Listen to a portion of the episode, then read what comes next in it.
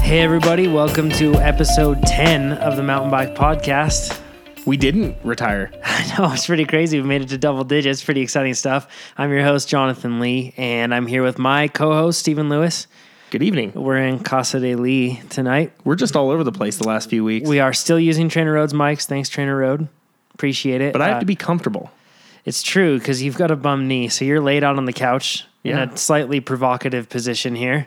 Draw me like one of your French girls, Jack. I, I'm sorry. I just that's what I think of. yeah, I mean that's what's going on. Yeah. uh, but we're yeah we're podcasting. no Mormon cocktails, but I see some Pellegrino and La and Lacroix, right, Steven? LaCroix. That's how you say it. It's La French. Croix, Yeah. Uh, so we're we're doing okay. We're keeping it classy. We're gonna talk about mountain bikes like we always do. Stuff in the news. Um, a bunch of you left reviews. Thank you for that. Uh, go over your questions. And we have a topic that we want to cover from our perspectives because a lot of people are debating it right now, but we'll cover it. So, just the same. Uh, once again, you can find this podcast wherever you're listening to it, but you can also find it on iTunes.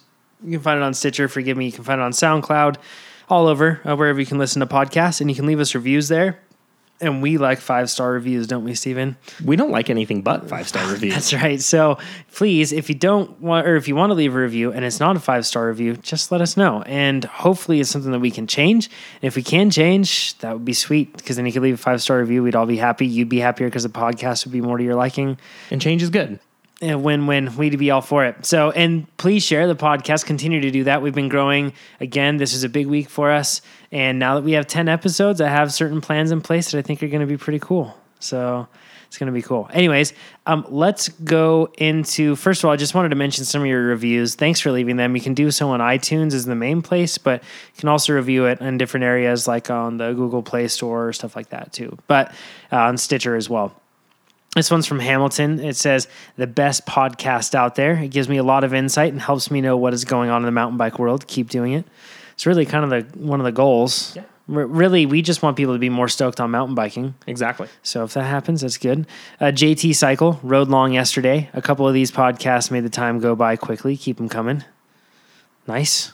Do you want to read the last two, Steven? Uh, Keeters, I'm not a big mountain biker. Well, you make me read this one. I'm just kidding. uh, Keeters, uh, I'm not a big mountain biker, but these guys have a good podcast and share some great information. Nice. And then weird name. Yeah, I- which we put down weird name because it was just It was actually weird name. It was actually a yeah, yeah. Oh no, this one was just a really long weird name. Oh, because there is one that's also There's weird also name. we left by weird. yeah, name, this is a really long name with a bunch of K's and R's and Yeah, stuff. things. Yeah. Yep. Uh, great show. I usually go back and listen a few times. Lots of great thoughts on training and racing. sweet. Yeah. cool. So thanks for all the reviews, everybody. Yeah, yeah. Keep them coming. It's always good. We have 29 five star reviews. When we get to 55 star reviews, maybe that's when we'll give out maybe the the bike rack that we were talking about. We have some other goodies too. We have a but- we have a bunch of goodies coming Yeah. in the works. Yeah, so we'll be giving away some cool stuff. But just the same, that's where we're sitting there. So thanks for leaving the reviews. You can do so once again on iTunes or wherever else. We appreciate it. Let's get straight into your questions. question. It's a ridiculous question. False. That's debatable. Uh, Josh says, I'm new to mountain biking and wanted to know if a spin bike or a salt bike can help my bike fitness, or is a trainer more benefit the most beneficial? And just to be clear, Stephen and I said, What is an assault bike? And we instantly both thought that this is some sort of CrossFit thing. and turns out it is.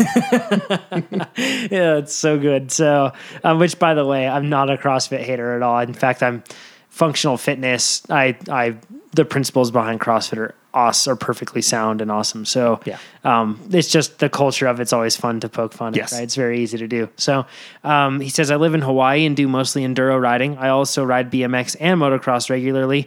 This guy lives in Hawaii, rides motocross, rides BMX, rides mountain bikes has a son. Like these sounds like things are pretty good, man. yeah. Kind of want that what he's got going on there. Serious. Yeah. Um, he says, uh, my son and I do jujitsu, and I have these machines available to me while he is in class. Mahalo. Uh, mahalo indeed, Josh. Uh, in fact, I don't know if you're on the big island, but if you are, I'll be coming your way in October this year. So for Kona. But, um, anyways, uh, a trainer is better.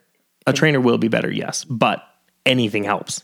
Absolutely true. Um, the reason that a trainer is better is because it's more fit to what you are doing, Yeah. and there uh, I should say there no pun intended there, but bike fit is extremely important. Yeah. Uh, you build strength in the positions that you are in on the bike, and when you are in a slightly different position, if you, even if you try to emulate it very closely, but you're in a slightly different position, uh, whether it's crank length, whether it's fore and aft um, point of the saddle in relation to the bottom bracket, or vertical position, or the bars and the- all four axes, everything else, it all changes. And also, like the saddle and the size and the shape and everything else, it's going to make you engage muscles in a different pattern, in a different way. and it synchronizes things totally differently. And that is something that changes your fitness overall. Yeah, it really does. So, from a cardio standpoint, that's fine. That's great. It's going to help.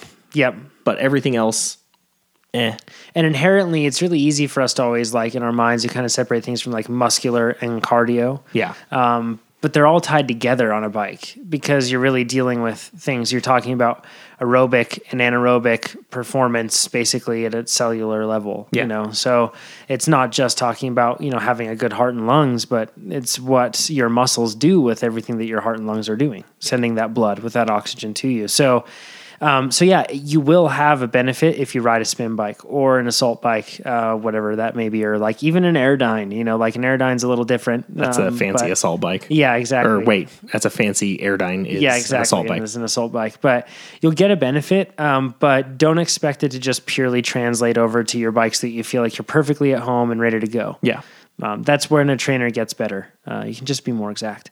Scott, he says, Hey guys, what do you think about this technology and what is that technology? So Steven?" this is a link to an Indiegogo Kickstarter account. Um, it's basically the White Crow Hub system, and it's a gigantic rear hub with a built-in air pump, and it uses a Schwalbe Pro Core like two core system for your tubeless setup, and it allows you to adjust air pressure both up and down on the fly infinitely.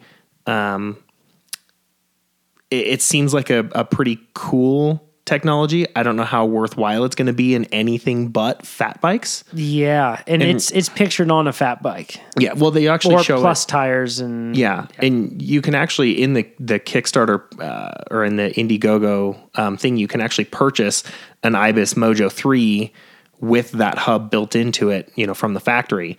So it, I think it's a it's an interesting idea. I'd like to see how well it works and how man, much maintenance issue it has because stuff like this always ends up being a maintenance issue until they get to the Yeah. point where they can mass produce it and spend a lot of time R&Ding it. Not saying that's the case here, but I'd be weary.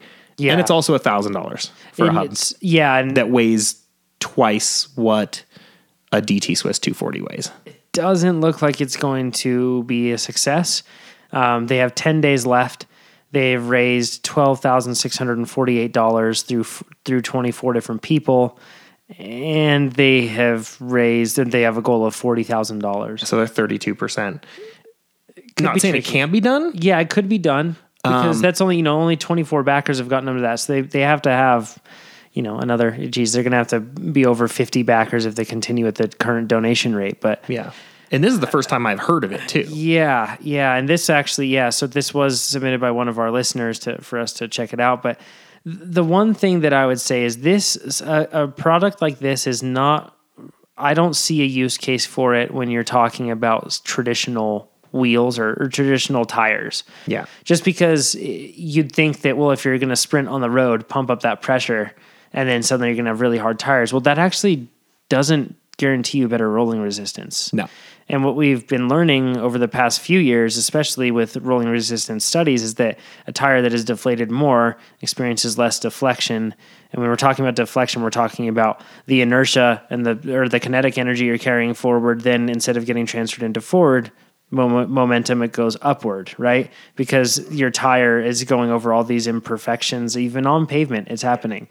So it doesn't necessarily. I don't see a huge use case for that. That said, with as tires get wider, tire pressure becomes very crucial. Yeah. And when you look at something like fat biking, I could totally see something like this being helpful because you're transitioning from different surfaces, and you know you get into sand, and you want to drop that that tire down to next to nothing on pressure. So and Yeah. and even going with uh, back to when I was prototyping plus tires for WTB before they were even available to the public. OG. This would have been something that would have been interesting to try out because the thing that I found at my weight is that the perfect climbing pressure on a Trailblazer 2.8 in the light fast casing because that's the only casing they made um, at the time on these prototype tires or pre-production tires um, that 18 psi was the optimal rear tire pressure for climbing.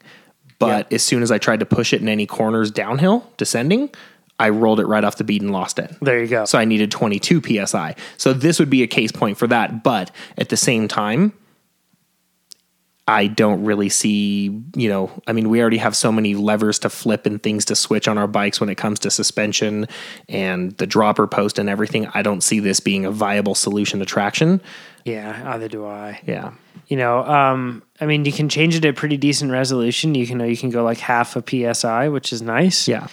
so that's good. And I, I think that there is some definite like.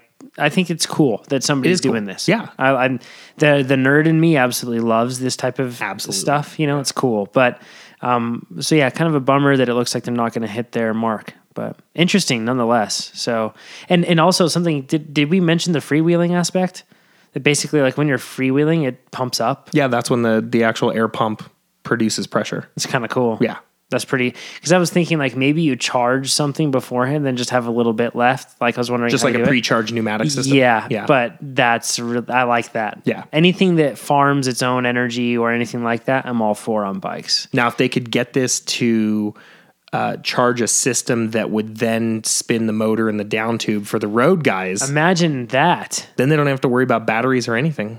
But road racers aren't cheaters. Never No. have been. Never. No. So That's those dirty cross racers. yeah, that's it. That's the cross racers of the motors in their bikes. So um, do with that what you will. Those sarcastic comments, uh, Yes. people. Um, and let's go into Jordan's question. He says, "I'm a big fan of Yoan Barelli, uh, who recently switched over to Common Salt bikes and riding an aluminum frame. Can you talk about the advantages of aluminum and why a professional racer would make that switch? Thanks, guys. Really love the show."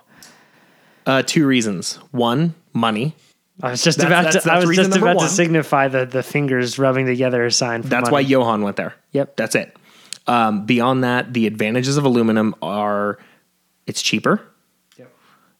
They So that's advantage one for the company, not for Yoan, not no not for Johan. because Yoan's not paying for bikes. No. And also aluminum bends. It doesn't shatter. Yes, I mean, aluminum will crack on a weld. which you But- could call a bug or a feature. Yes, this is true. you know, it's all Yes. depends on how you look at it. yes. Yeah, So the, the- I think those are the two reasons. You know, it, like in rim technology, they say, you know, aluminum rims are heavier, but at least if you bash one on a rock, it'll get you to the end of the race. And one thing I have to say is that while my my specialized tarmac that broke just a few weeks ago, with who knows what type of blow it sustained inside a hotel, but um, that is a very different story than most mountain bike carbon frames. Yes. If you go on Pink Bike did a video a long time ago that, where they went to Santa Cruz's HQ, and I think they were t- using a Nomad frame, The, the Nomad V2 back in Yeah. 2012, 2013. and they yeah. were stress testing it. yeah. it. Watch that video, people. It's a good video. because it will make you realize that carbon is not as fragile as you think. No. And it really isn't. No, When we're it talking isn't. about these mountain bikes, they make them strong and durable. Yeah. So I think that the whole argument of, oh, well, it's, you know, it's just more durable, don't have to worry about it as much, it's kind of moot because you can dent that aluminum bike in many cases just as easy, if not easier, than you could cause any harm to a carbon bike. Yeah. So, um, especially when you're looking at like some aluminum bikes, they can get them really lightweight, Yeah. but it's like paper thin. Yeah. You look at like, a- like Cannondale's CAD technology, it's very thin aluminum. Yeah, so you can have some the same damage there. So, in short, Yoan, kudos to you because remember you're a pro racer and that's what you know he's all about. But Yeah. the real reason he's there is money. Yes. Absolutely. That's a common Sol makes. That's what he's going to ride. Yep. That's simple. Uh, Luis, he says, Hey guys, love the new podcast. I really enjoy the format and content. Forgive me. I enjoy when you guys nerd out on subjects as I learn about things I've never even heard of. Keep it up. On to my question. I do a wide range of riding from gravel races to trail rides. I currently ride a 2013 Specialized Epic and uh, that I'm itching to throw a 120 mil fork on, an upgrade from the 100 millimeter fork it currently has. The bike is pretty much all done up from years of upgrades, so it's hard to walk away from a bike with good parts to a much more expensive bike with mediocre components. My objective is to make the bike feel more comfortable on the trails. I live in South Florida, so the trails aren't that intense. Am I wasting money? Am I greatly ruining the geometry? Is it even safe for the frame? I appreciate your opinion. Please keep up the good work. Luis, put a 120 fork on your bike and go ride it. It's fine. You're not going to damage anything. You're not destroying 20 mils is going to change your head tube angle 0.4 degrees. It's going to move your bottom bracket three millimeters higher. It's just going to be slightly more comfortable. That's it. Yeah, I think that like you mentioned, Luis, that you're riding in, you know, South Florida, so it's not like you have and you said they aren't that intense. And I've seen a lot of footage uh, from different trails in South Florida, and it's a lot of they do have some like almost like bike parky stuff, with like a lot of bridges and, Yeah. and ladders and stuff like that, which is pretty looks pretty fun. Um, but yeah, it's not like you're dealing with a bunch of chunder and and crazy stuff like that. I so I would question why you want to put the just to, and I I also agree with Steven, put the 120 on. It'll probably make your bike handle better too. Um, because the the Epic can be a little twitchy, Yes. in its handling, or a lot twitchy, so um, that can be something that's pretty frustrating at times. So it will smooth out the bike's handling probably a bit, um, which will be good. The one thing I would say though is question why you want to put that on. Is it because it's in vogue to put on a longer travel fork? or do you have a specific reason to do that? And I, all the only reason I'm saying that is because you have a 2013. Um, instead of putting money into that and getting a new fork and everything else, and maybe just think about saving up for a little bit more and, and find one that maybe a bike that is a little bit more mi- fit for your needs. True. And you know, the other thing is maybe the fork itself isn't the problem on it. 2013 is kind of one of those weird transition years in XC bikes where they were still putting, you know, 100 and 110 mil stems with super narrow bars, Yeah. depending on what it was. So maybe he's just getting that really positive steering feel, you know, from a long stem and narrow bars. That's a good point. So it j- really boils down to what he's feeling, why he wants to do it. You know, what's Yeah. your motivation? Yeah, and if you So- put a 120 mil fork on there, I would recommend opening up your brain damper all the way.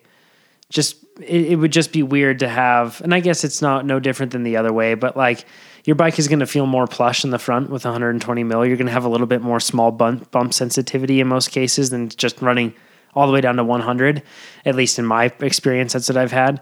So uh, because of that, if you have a little bit more plushness in the front, but your back end is just like a rock because your brain damper is fully closed down, Well, that can be annoying. with it being a 2013, the brain's already destroyed anyway. It's probably locked on full anyway. they do that over time. They do that over time. So um, that's if the brain's still working.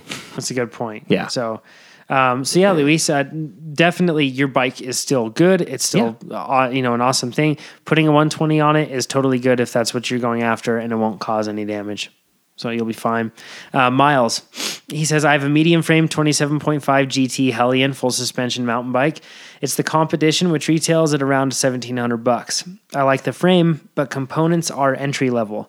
My question is my plan is to replace the suspension, gearing, possibly hubs and wheels with higher quality stuff. Is that a waste of time? Should I just look into getting a completely better bike? What should I do, guys? Thanks.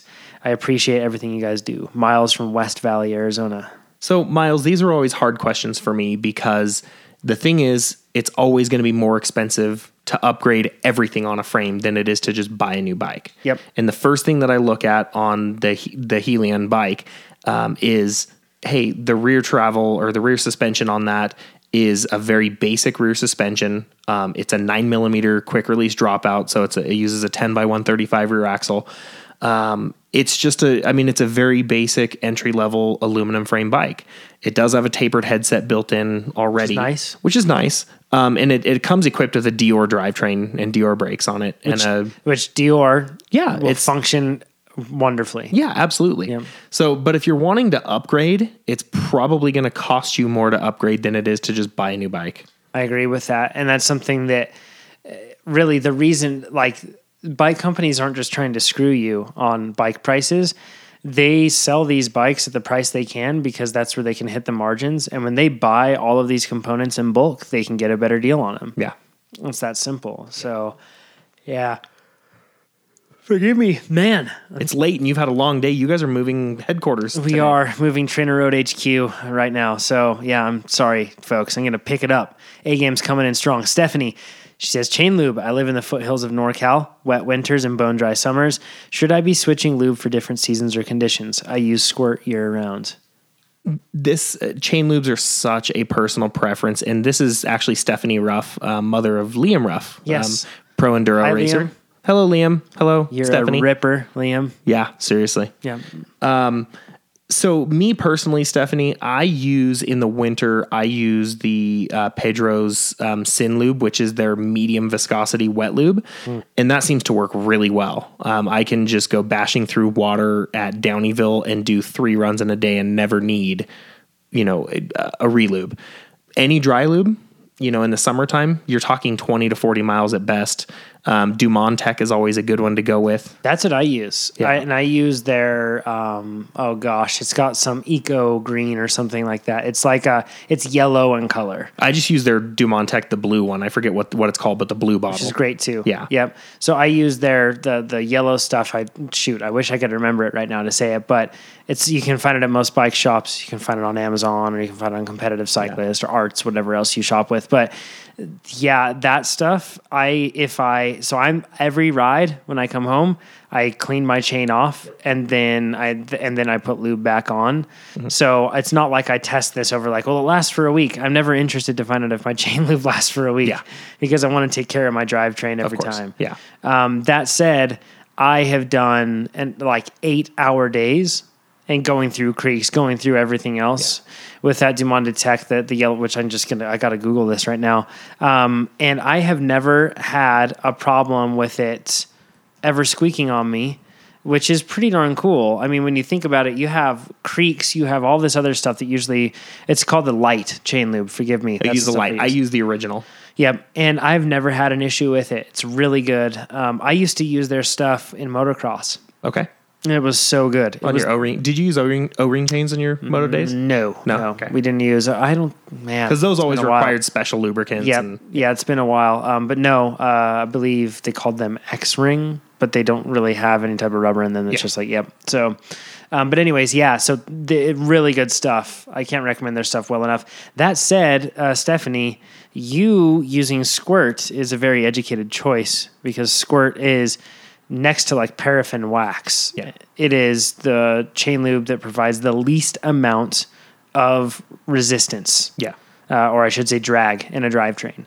So it's extremely efficient lube, which is good. Um, but I have used squirt on the dirt, and I'm not too I impressed. like it on the road. I like road stuff for Road, it's squirt. good. The any any sort of the dry wax lubes, um, I just don't find last long enough in the dirt.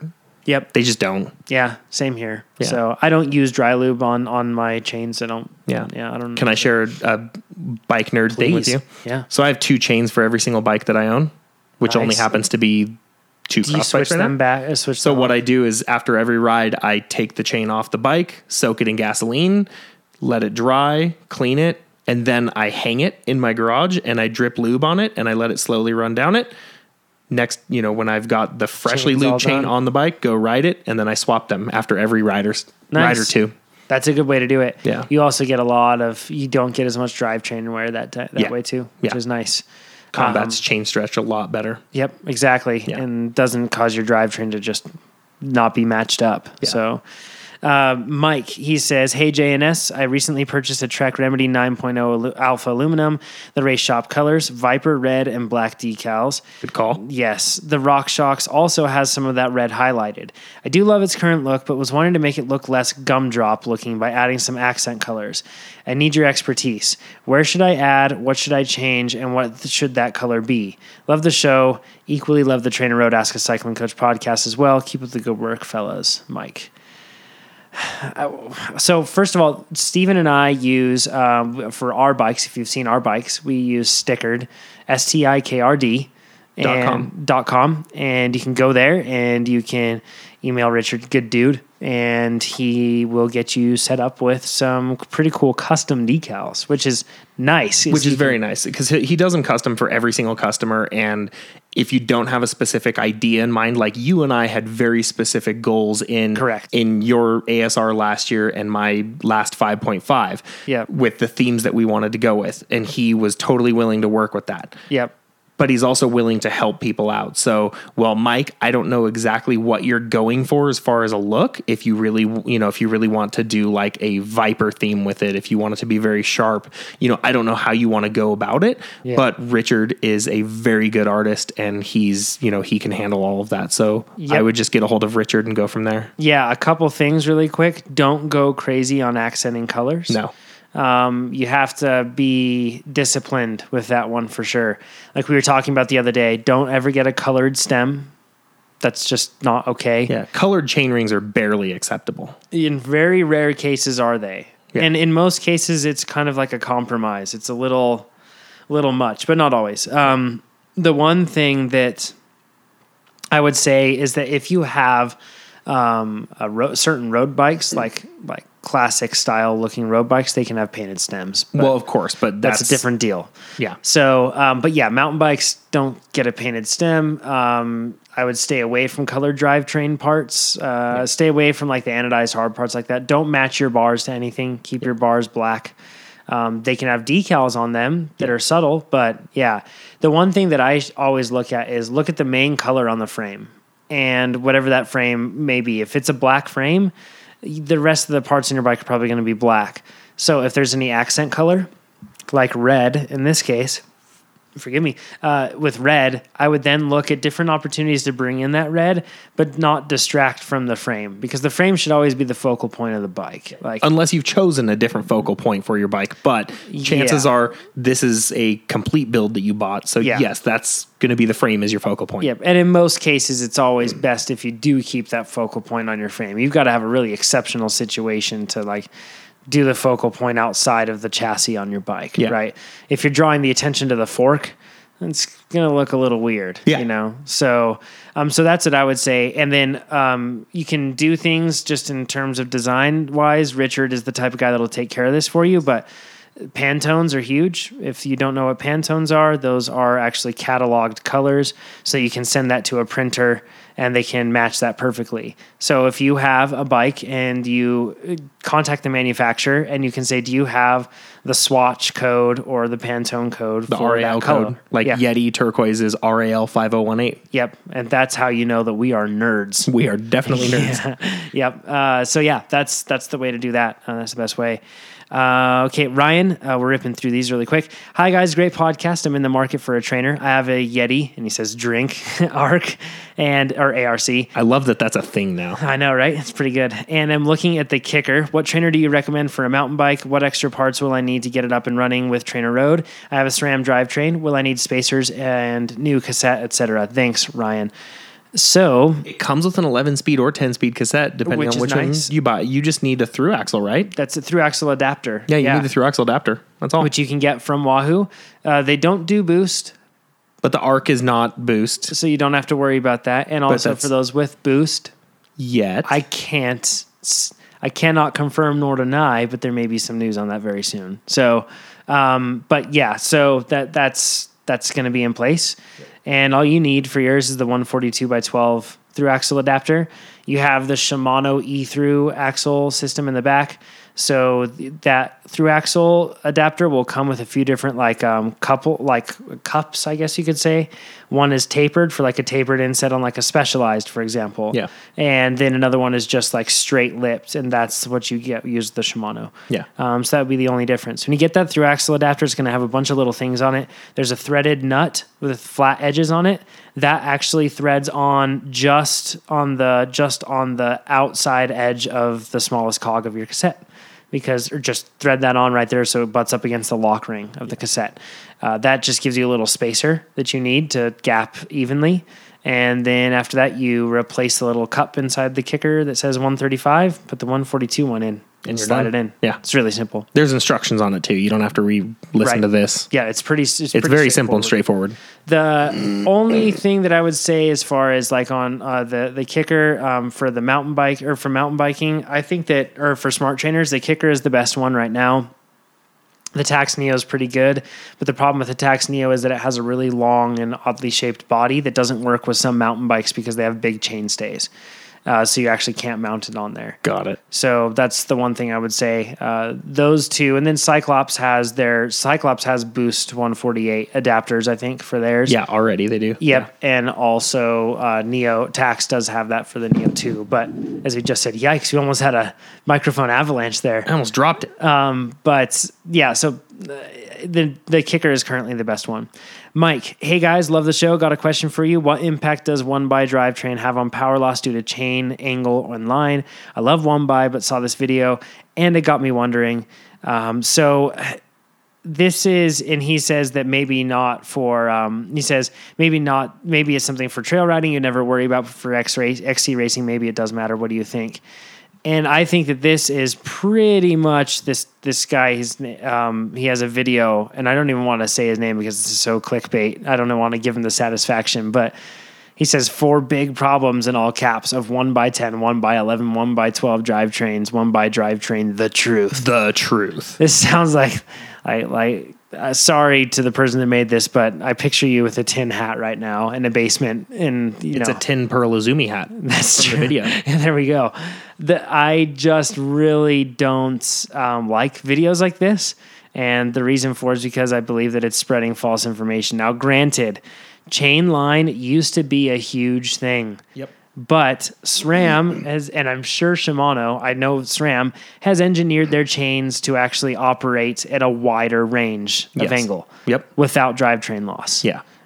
You're talking like point percentages Yeah. of of of actual loss in torque. Yeah. Honestly, that is like conspiracy theory stuff to me in the Yes. bike world. That is just outrageous, outlandish, has no base in real scientific like field data. Like you you can't actually you Yeah. might be able to say, "Oh, on this little mum, insert Yeah. whatever sort of like, you know, device this is for measuring, I can sense, you know, some sort of drivetrain loss."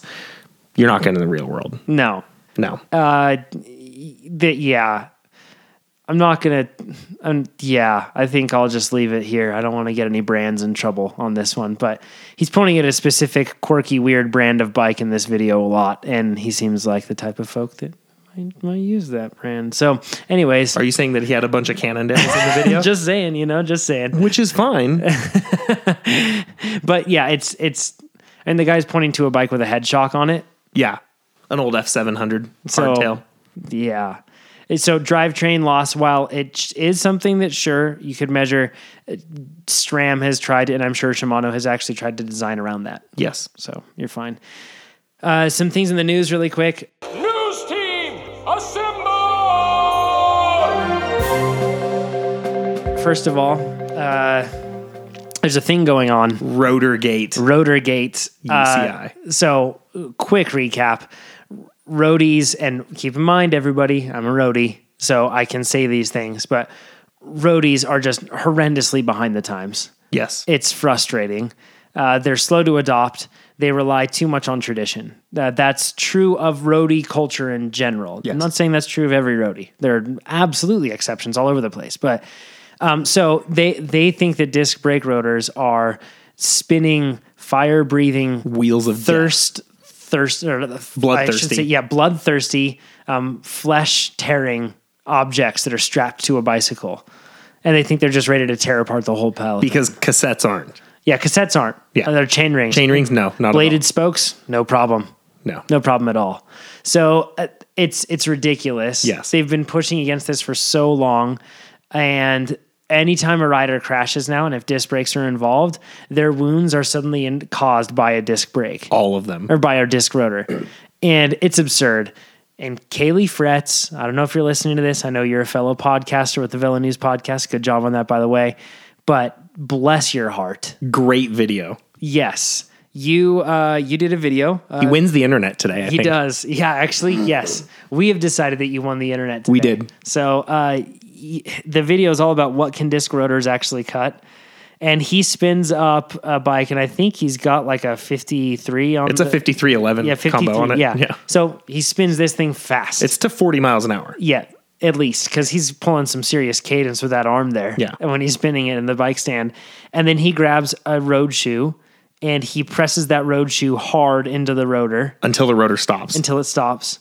Then he does the same with the saddle. Nothing. Nothing. And then he does the same with a piece of cardboard and Big Shock the cardboard tour. Yeah. But good thing your bicycle and your skin is not cardboard. Yeah. So he pressed these things against the the rotor, and it's timely that he did the shoe because the guy that fell from Team Sky claims that Marcel Kittel, the only guy with disc rotors in the peloton, he claimed that his rotors split his shoe open. I don't know what split this guy's shoe open. I saw it. I haven't a clue. But I don't believe that it was a brake rotor No, not at all. because if you watch Kaylee push that shoe into the brake rotor, he did it twice. Twice and it just barely rubbed the, the paint surface off. their marks and Yeah. those and he was using sharp rotors now i'm saying sharp in air quotes people Because now the thing is, you got to remember what UCI made Shimano do is made special Ice Tech rotors for the road guys that have a curled corner. They basically um, they basically pressed the corners together so that they were beveled and rounded, so that they were even less sharp than an off instead the of shelf being Ice Tech. squared off Yeah, and even squared off th- as kaylee is showing it can't cut through these No. things and it's not like kaylee is intentionally doing it in a certain way no he's just pressing the thing in there yeah, So I, I heard some, and uh, uh, we had a conversation at work. Somebody said just the sheer impact of hitting the rotor split this guy's shoe open, and that doesn't make sense either because you'd see like the leather actually like pilling in. Yeah. if that was the case, there's none of that. So I don't know what cut that guy's shoe open, and I don't really care. But what I do care about is that these riders are uneducated, and what they're doing is they're talking, uh, they're blaming an innovation, a genuine performance enhancing innovation. I don't know if you can actually say that with a move from 10 to 11 speed.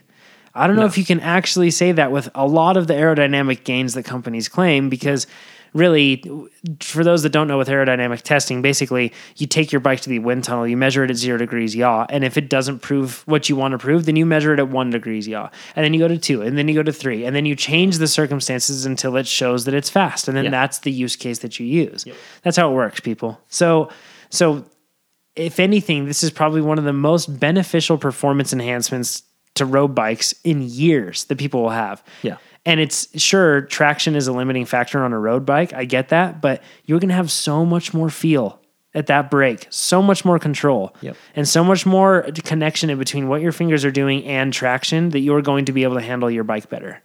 It's and they're fighting it tooth and nail. tooth and nail. And and here's the biggest problem. You know who loses in this? Because all of us average Joes, we're going to buy disc brakes. Yeah, we already do. Yeah, so go ahead, Peloton. Screw yourself over by continuing to just push the people that are paying your bills into a tougher spot. Yeah. Because big big news, no big third party companies are going to pay your bills for more than a year because that's how long their contract is going to last. Yeah. Road cycling teams cannot hold sponsorships No, and they're, they're just constantly going through. Now you've got government funding coming in and funding teams. That, my friends, is called the curtain call. When things, when you start getting funded by government agencies that aren't going to be pulling it, you don't have any type of third party private money coming into the sport to keep it afloat. Yeah. Because that means that those companies that can be more agile and change things around, they are recognizing the fact that they don't get a good return on, on investment. So, were you listening to the Rafa podcast recently? No. the last two episodes they were talking a lot about funding. With, Yes, yeah, that, that's true. Forgive me. Yes, I have. Yeah. So you that's the so these riders have bike companies paying their bills, and that's like one of the only sponsors that they're holding. Because the the third party sponsor that you have, the outside industry sponsor, it'll be gone soon because they'll realize that they can't make money doing this either. Yeah. they're just going to lose money. So you're going to come together as riders and say and be uneducated first of all and assume that this is what's going to cause an injury and you're going to hurt the bike companies that are paying your bills If I were you, I would stop that. Yeah. And I would suddenly get very interested in making those bike companies more money. because this year guess what guess what the big push on road race bikes is Disc brakes. disc brakes and and I would really re-examine what I'm doing as a peloton, as a group of riders, because and for everybody saying that this is just another way for bike companies to make money, yes, yes it is it is. That's their job. Their job is to make money. Their job is also to give us bikes that perform better. Yeah. and they're doing that. they're giving us a reason to Yes. spend money with us So instead of getting upset at them for you know doing this, they're actually giving you something that will make your bike better yeah and demonstrably better in so many ways. Yeah. So it's it's absolutely ridiculous. And Kaylee Fretz, you're you're an American hero for making that video. Yes. And I hope that more people, I hope that everyone sees that. So if you go on to Vela News, their Facebook page, and look at that and share that with everybody you see, and instead of posting about Trump, because nobody really cares to hear more about that argument. We already So- know. Exactly. So, anyways, good stuff, Rotorgate. I feel like I, that was cathartic for me. that was you kind of got some I got intense. Angst out. Sorry about that. Yeah. you good now Yeah, I think I'm good. Let's move on to Costa Rica. Um, Trans Costa Rica is happening, which Yes. doesn't actually cross Costa Rica like the name might imply. It's just in Costa Rica. it's trans a little bit of costa rica It's a little bit. Yeah, yeah. they move from one place to another That's true. That's true. Um, but a really cool race and friend of the podcast, Amy Morrison, and and one and one of the well, one of the the only athlete I coach actually, the first athlete I'm coaching, which is kind of crazy. you She's racing it right now. friend uh, corey sullivan He's racing it too aaron bradford's down there racing it on the Marin team. yeah there's Oh, Yeah. a there's a bunch of people down there that we know It's pretty sweet. So um, they're going to be racing this race. It's it's it's a blind enduro, uh, very traditional in that sense. So they don't get to pre-run any stages. Nope. You just go in blind. Yeah. And it's jungle, man. Uh, pretty gnarly. So it's a really cool race. Keep your eyes on that. I think that these type of races that we see popping up all over the place are.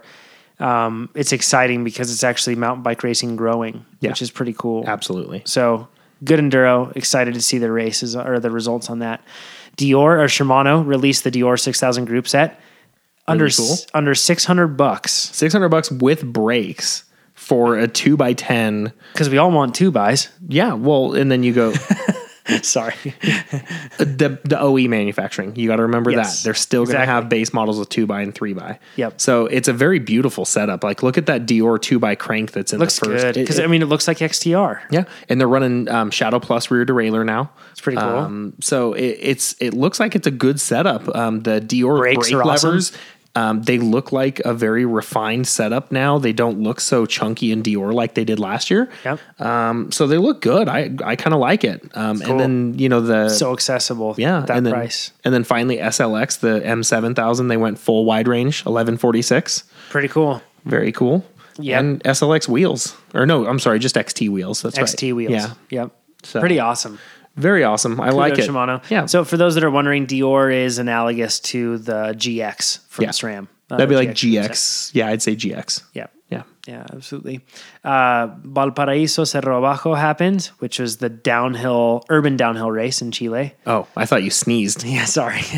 um, but that that's an awesome race, and that one, holy cow! Like that. Uh, if you want to watch a video that gets you going, I don't.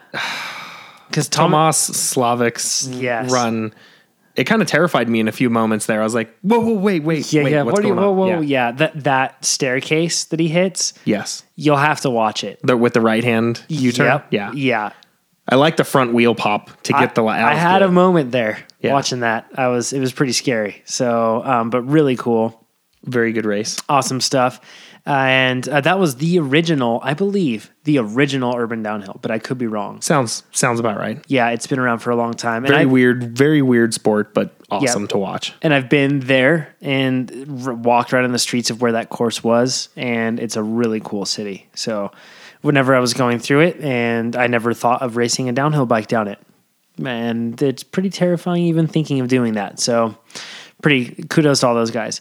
And finally, y'all knew this was coming. Another opportunity for everybody to Drinking. drink. Yes. Um, y- the Yeti Fox Factory team, uh, they announced their team roster.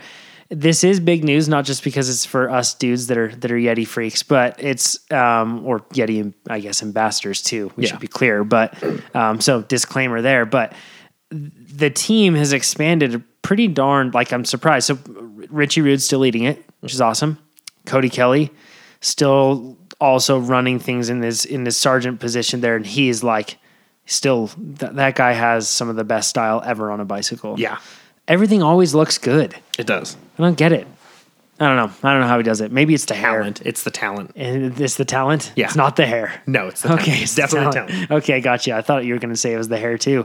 Um, but they added in the national side of things, uh, Jubal Davis, awesome rider. Bay Area guy. You, yeah, you should check out his Instagram, everybody, if you're looking for J U B A L Davis.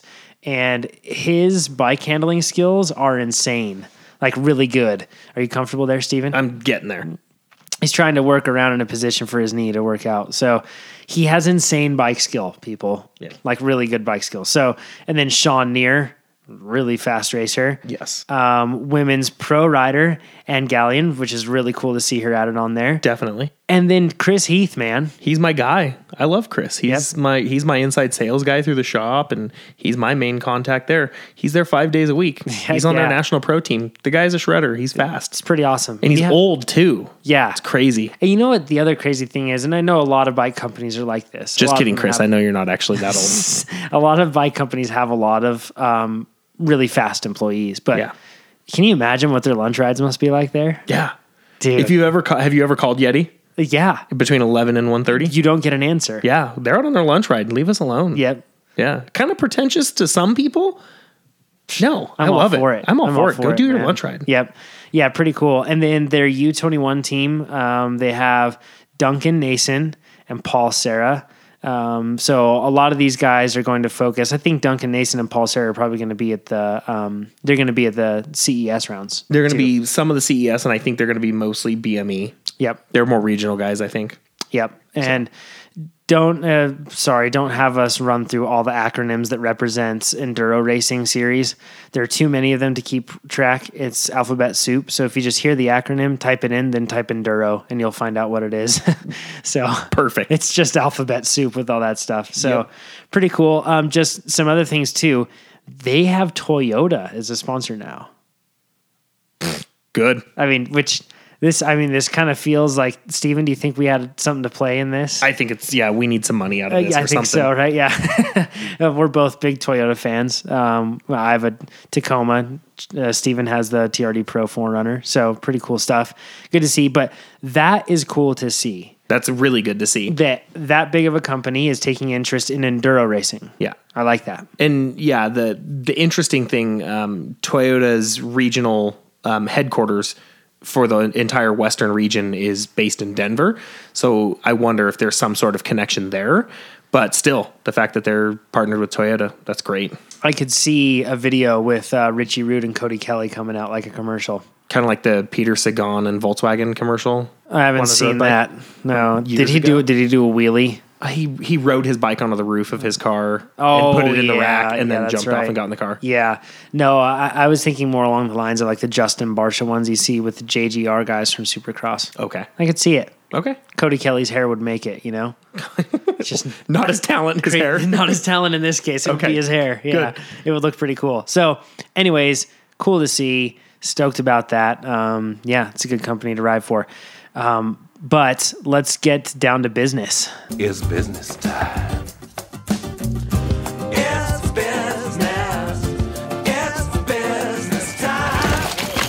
What we're going to be talking about today It's highly controversial. It's uh, right now uh, all credit to Pink Bike for kind of being an impetus in us deciding this. Um, Matt Rag and Matt Casimir, both of them, or Casimir, sorry, both of them talked about e bikes. And there's a whole lot of discussion, and it's not a big surprise. Kind of wish that we had Kurt Gensheimer with us uh, because he's been on both sides of the e bike fence Yeah. and uh, I think we should talk about this. So, w- I think personally, I, I think that e-bikes in many ways are good for mountain biking. Why? I I feel like one thing inherent to an industry or a sport is growth. Okay. And right now, I feel like the mountain bike industry is experiencing, in some respect, growth. Uh, the one spot where it isn't growing is with XC racing because it requires a whole lot of fitness and it makes things very difficult. And mountain biking also is something that's kind of, kind of a high barrier of entry. So, uh, you know, you pretty much like enduro is an accessible event now, but it's kind of a complex thing. You need a lot of bike skill. It's pretty tough. Okay.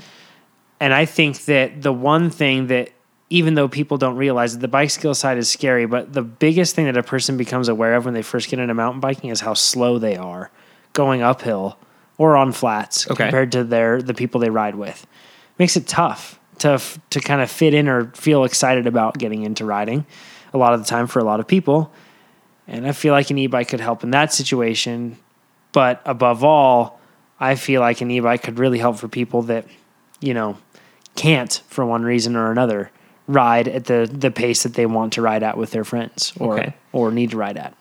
short of um, and i experienced this once i've i'm very like anti e-bike Yeah. like i think that um, e-bikes are fun for commuting and fun for screwing around on Yeah. but as far as like a serious avenue of mountain biking one day we were doing um, a typical trail dry pond loop Yeah. and going up the the south side or we are going up the south side the steep side Right. and um an 85 year old guy we came up on him climbing up on an e-bike and i thought okay i could see this Pretty cool because he's 85 and yeah getting a this guy ride. wouldn't be able to do this ride if he didn't have some sort of pedal assisted e-bike Yep. so good on him for getting out there at his age he was 85 years old he Yeah. told us that he was 85 It's pretty cool. um, so that I get, but you talk about high barrier of entry, but I still stand on the fact that if it's worth doing, shouldn't it be a little hard? Shouldn't you have to like earn it? Shouldn't you have to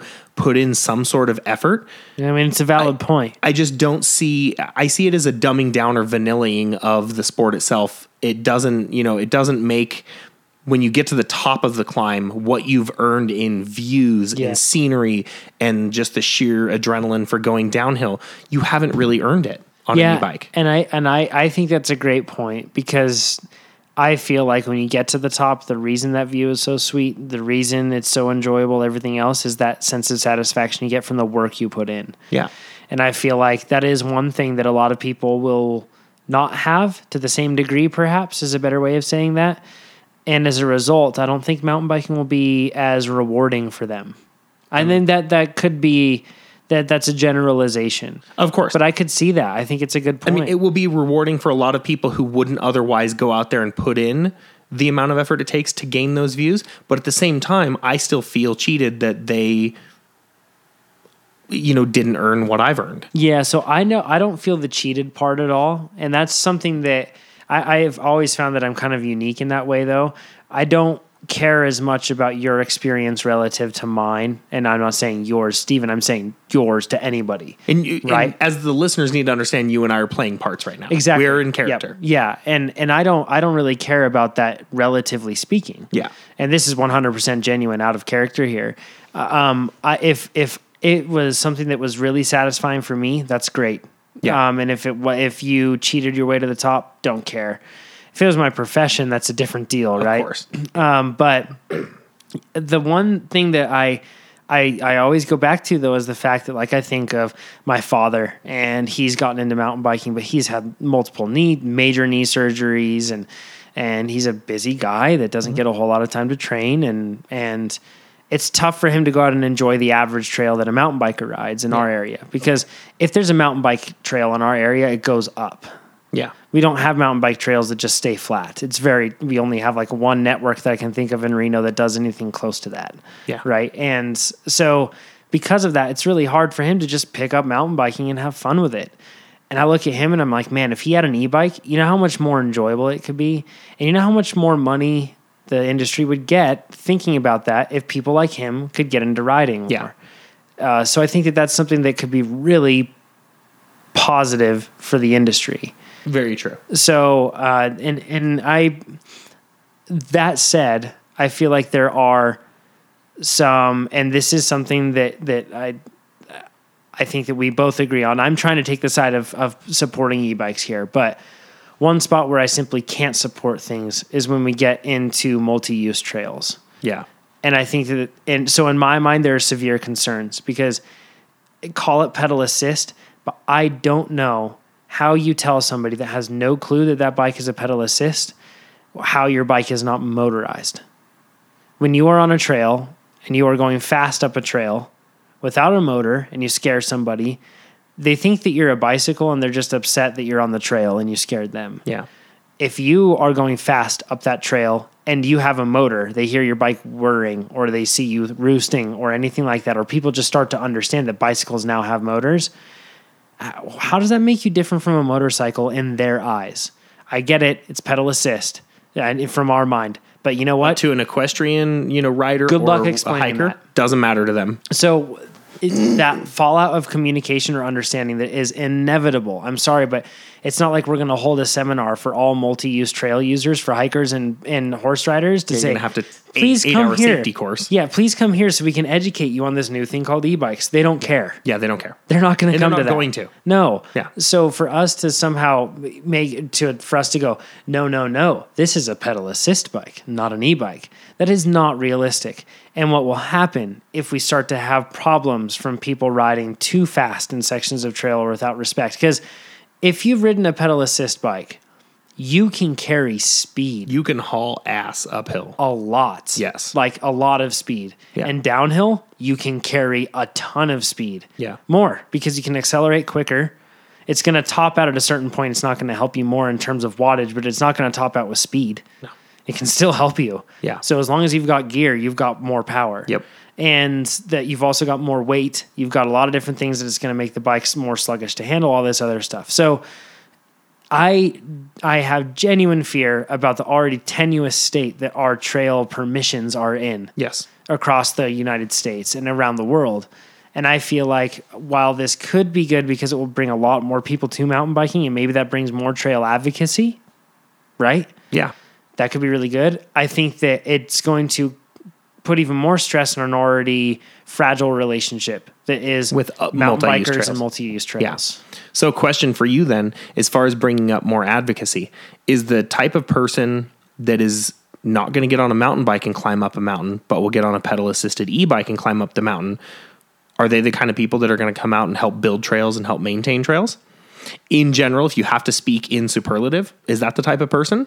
I don't think so. Yeah. I That mean, person is it's- not going to be a trail advocate. it's hard to say, right? I mean, I I feel like it's certainly like we're like you mentioned, we're we're, we're generalizing, Yes, we're very much generalizing in all of this. right? But uh, I think that what we're getting at here is there is sort of a give and take um, relationship that a mountain biker has with his trails. Yes. that like he takes from the trail when he rides, Mm-hmm. but there's an an inherited understanding that you give back to that trail, and it's kind Well, of they're like supposed to be. yeah. There's that we only should- about 10% of bikers that actually do. but we should. Yes, right? we all should. And there's that certain relationship that's the common thread is work. Yes. And when you're putting in work to go up, you understand that hard work ethic, and you become more, I guess, um, I guess, almost like in tune with the trail with that relationship of work. So I can understand that. At the same time, though, I'm not sure that we can generalize with that because what if these people just desperately want to or would uh, want to enjoy these trails and and they would value it so greatly if they could only experience it in a better circumstance. then absolutely. And And if that's the case, you can't deny them that. then it would be awesome yeah, absolutely. you know, if we could bring more people to show that. The only problem is be as positive of a trail advocate as you can, but if you're riding a motorized bicycle, because I'm sorry, pedal assist is still motorized. Yes. If you're riding a motorized bicycle, I'm not sure you're even legally allowed to be on those trails. You know, I mean, in my mind, Yeah. I don't know how you separate that from being a motorized vehicle. Yeah. Uh-huh. I agree. So, I mean, we've talked about wilderness before and we've talked about access to bikes. Now that should be there. E-bikes will never have access. I don't see how e-bikes- will never. I could only see them hurting that. Yep. That should be kind of a bummer, you know? Um, but I mean, I really do hope to see as e-bikes increase. I hope to see that I think that on the commuting side of things, it makes perfect sense. It's Absolutely. great. Yep. I would love to have, because for me, I, I, I don't see commuting as training. I see commuting as wasted time. Yeah. on a bicycle because I am putting fatigue on my body. And if I'm going to train on my bicycle, it's going to be specific and, I'm going to get it structured. done because I don't have enough time to Yeah. do other stuff. So I can't get that in on a commute. So all the commute does is tire me out. Yeah. So I would love it, but I still enjoy riding a bicycle. So I would love to have a an e- uh, an actual pedal assist bike that would be really easy to just to pedal into town and, and go to work. Yeah. that'd be cool. I would really like that. Um, I hope that it does bring more people to this sport. But I guess my signing off part with this is, I hope that it brings. Also, I hope that it brings an understanding of this sport to these people too Yeah. and the the weird and dysfunctional relationship that it has with trails and other users. Yeah. You know, so I, I think that it's uh, it's also makes total sense from the from. I mean, if you're a bicycle company, you are looking for ways to increase your market size, and this is a way to do it. And I think it you know makes perfect sense, but you also if you're you're decreasing the amount of area that a person can use a bike that's also just going to make things short term Yeah. Ugh, it's tricky It is a it's a very touchy subject. Yeah. Um, let's finish off. Uh, let's go into our tips. You don't care they'd counting on your tips to live?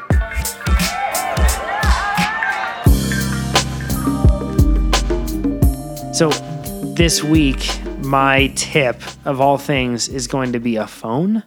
And this is on the nerdy side of things. Okay. And Steven's is giving me a strange look. He's wondering where We I'm haven't going talked with about this. our tips. No, we haven't. Uh, the tip that I'm going to put in here is a Samsung phone that could possibly light you on fire uh, because they do light on fire, I guess, or something like that. That's why you can't take them on flame. Good if you live in Antarctica. yeah, Galaxy phones. The Samsung Galaxy phones do Bluetooth, which is nice. Okay. And they also have Ant Plus, which is the language that most bicycling sensors have used for the past 10 years wireless language. So basically, wireless devices speak in different languages so that they can share data. And Ant Plus has been the one that's been used for a long time. Other phones don't have that. There's some Android phones that do. And believe it or not, your iPhone does do Ant Plus. What? Yep. How? But you aren't allowed to use it. Oh, Only Nike Plus. that's stupid. you know the little shoes with the little pod in them Yeah. those speak amp plus to your phone and nike is the only one that's allowed to use that so nobody else can use the amp plus chip That's dumb. pretty lame so but i think that now if apple was to redo it they would be they would want to do it through bluetooth anyway but just the same this phone does amp plus and bluetooth which means that if you ever want to pair your phone with one of the sensors that you use on your bike whether for training whatever that may be you don't have to worry about using dongles which Nobody likes dongles anymore. Nobody likes a dongle, no. Um, but the problem with dongles is the fact that as you update the operating system on your phone, the last thing that that Samsung or that any type of company that's like a- Apple running iOS or anything else, last thing they're concerned with software updates is making sure that it works with your obscure Amp Plus dongle. Yeah. they don't care. So it constantly breaks that, and then you have to wait for an update. It's it's a pain. So that's my tip. Uh, it's like I don't. I have an iPhone. That's my deal. I'm an iPhone guy. Um, I just I everything that I li- I live within the Apple ecosystem. Don't hate me for that, Android people. Um, I've had an Android for a while. It's okay, but I find that if you are looking for a phone that's really capable and you are the type of person that trains, Galaxy S7 Edge is the one that I've used.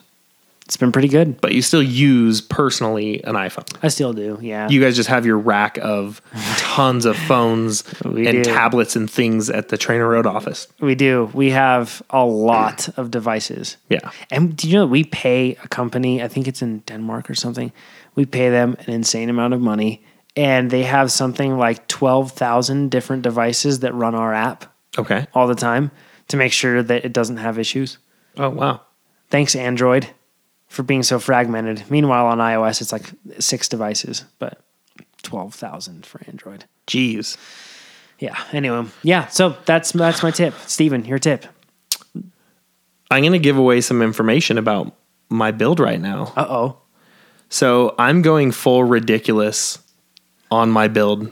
Yeah, you're going weight weenie on it. I'm going weight weenie. Five point five. Yeah, and everybody has been giving me crap about this whole trying to, you know, get it, you know, in the 26 pound range, um, you know, lose five pounds, you'll be faster. Blah blah blah. That's not the point of the build. You can people, lose but- five pounds and make your bike lighter. You should Exactly. just tell them that. True.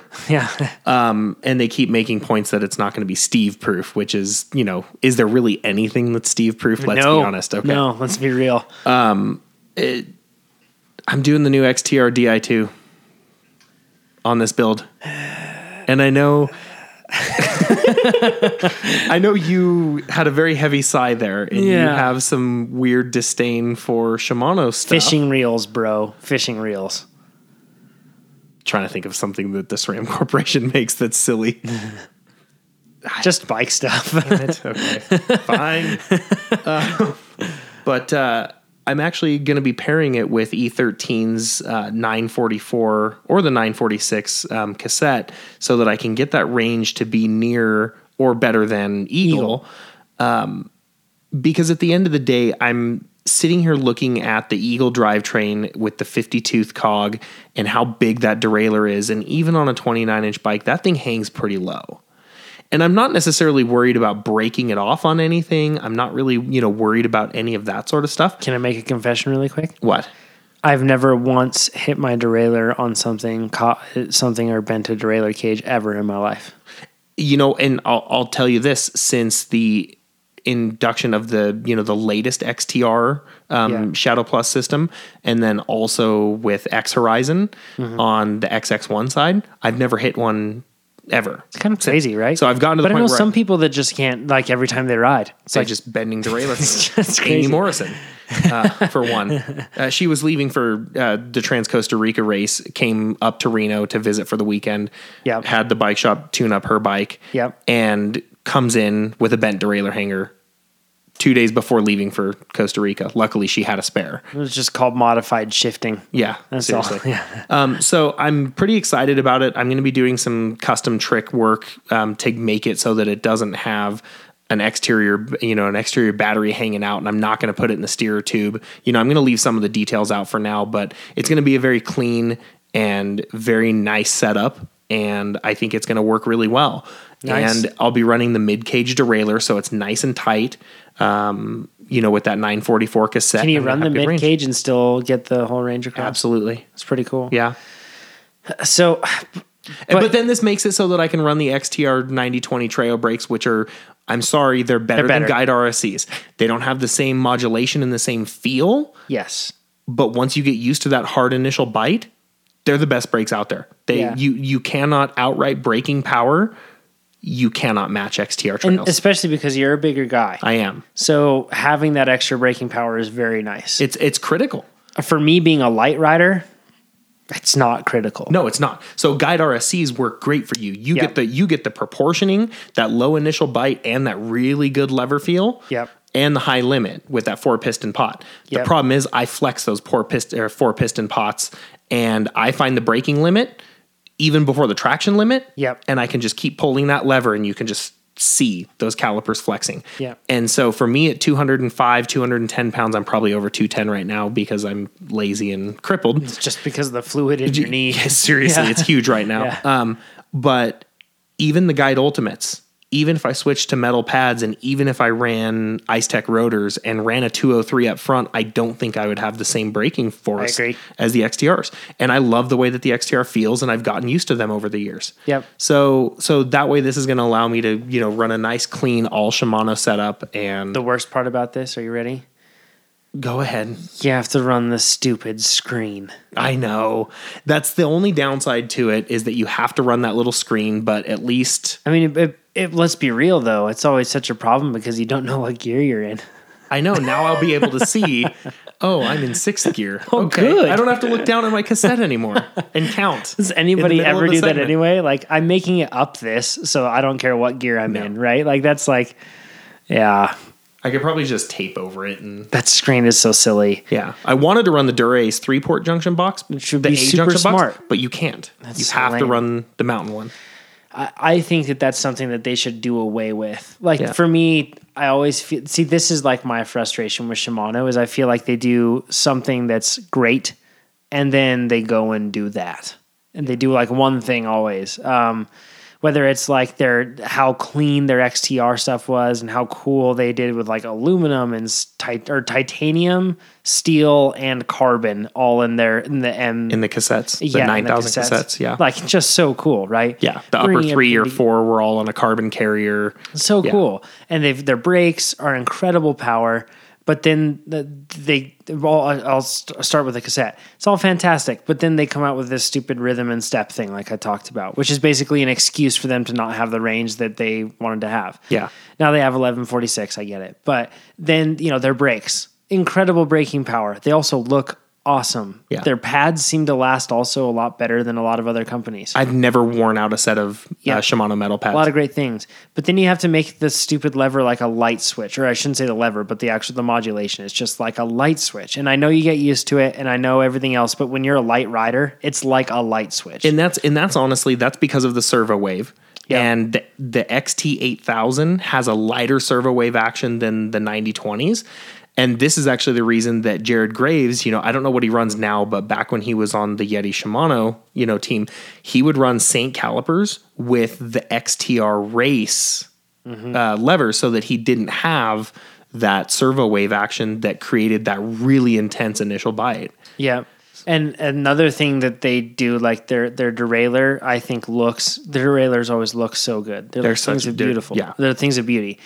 But then their clutch has absolutely sucked. I know. It's just terrible. The roller clutch is so much better in the in SRAM. I is. will absolutely agree with that. So I feel like they always do these things, and then the the blowback against SRAM is like, well, it's terrible and it's not durable. And, and I'm sorry, but that's No. not the case. No, it's not the anymore. case. I've been on SRAM for two years now. Yeah, it's not the case. The only thing I don't like is their brakes, and it's not that I don't like their brakes. Right. It's that they physically just won't stop my fat ass.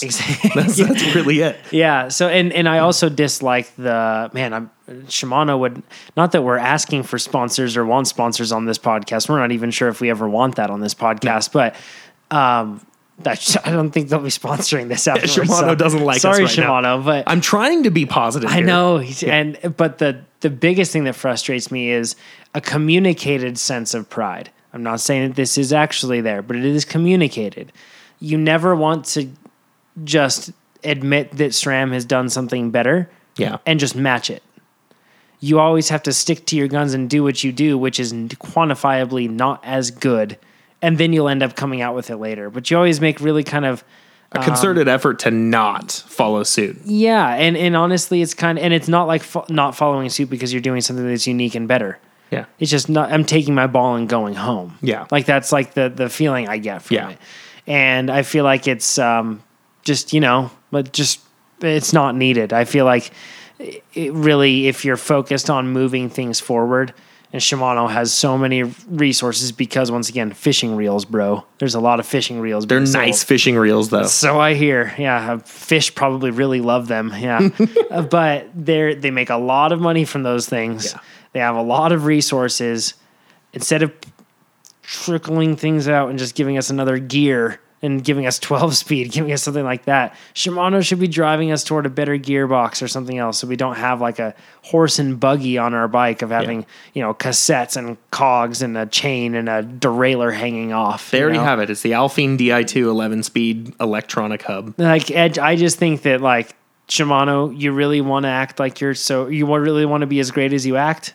Why don't you actually innovate? Yeah, let's innovate because as we've discussed before, derailleurs and cassettes, nothing is innovation there. It's nothing Even at all. Eagle, nothing is It's innovative. not innovative, exactly. It's a trickle down, a carry on, an iterative evolution. at best. Yes, there you go. Yep. And so I, I that's that's where my problems lie with Shimano. That said, I honestly feel like the Shimano aesthetic will fit better on your bike. Absolutely. because I think that the the way that you're building things up with Project Aurora, I think that it will look That is her name, and that's she's. I think it's going to be a good combination. You know, the anthracite gray it'll look frame really with good. the XTR gray, it's and gonna then look everything pretty. else we're doing. It's going to look good. yeah. So cathartic once again. I apologize everybody if that Shimano stuff got you upset, but let us know which one you like, Shimano or SRAM. Uh, send in your questions to us at mtbpodcast.com. You can just go right on there, listen to the latest episode, share it with your friends right there, see all our different social channels, and you can send in your questions. Uh, we'll go through them.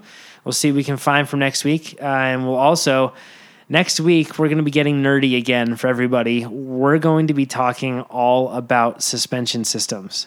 And I'm going to be doing some actual, like some some pretty hard research this week on this too. So, um, but just the same, that's what we'll be talking about next week. So make sure you tune in. Send in your questions in the meantime. Leave us a review. We'd appreciate it. And share this podcast. Yes. It'd be awesome. And S- Steven, before we sign off, somebody said, Steven, you don't have to tell us have a good evening because I listened to this in the morning. It's weird. So, uh, Have a good so insert time here. yeah. So we've placated everybody. There you go. Yeah. we'll talk to y'all next week, everybody. Good day.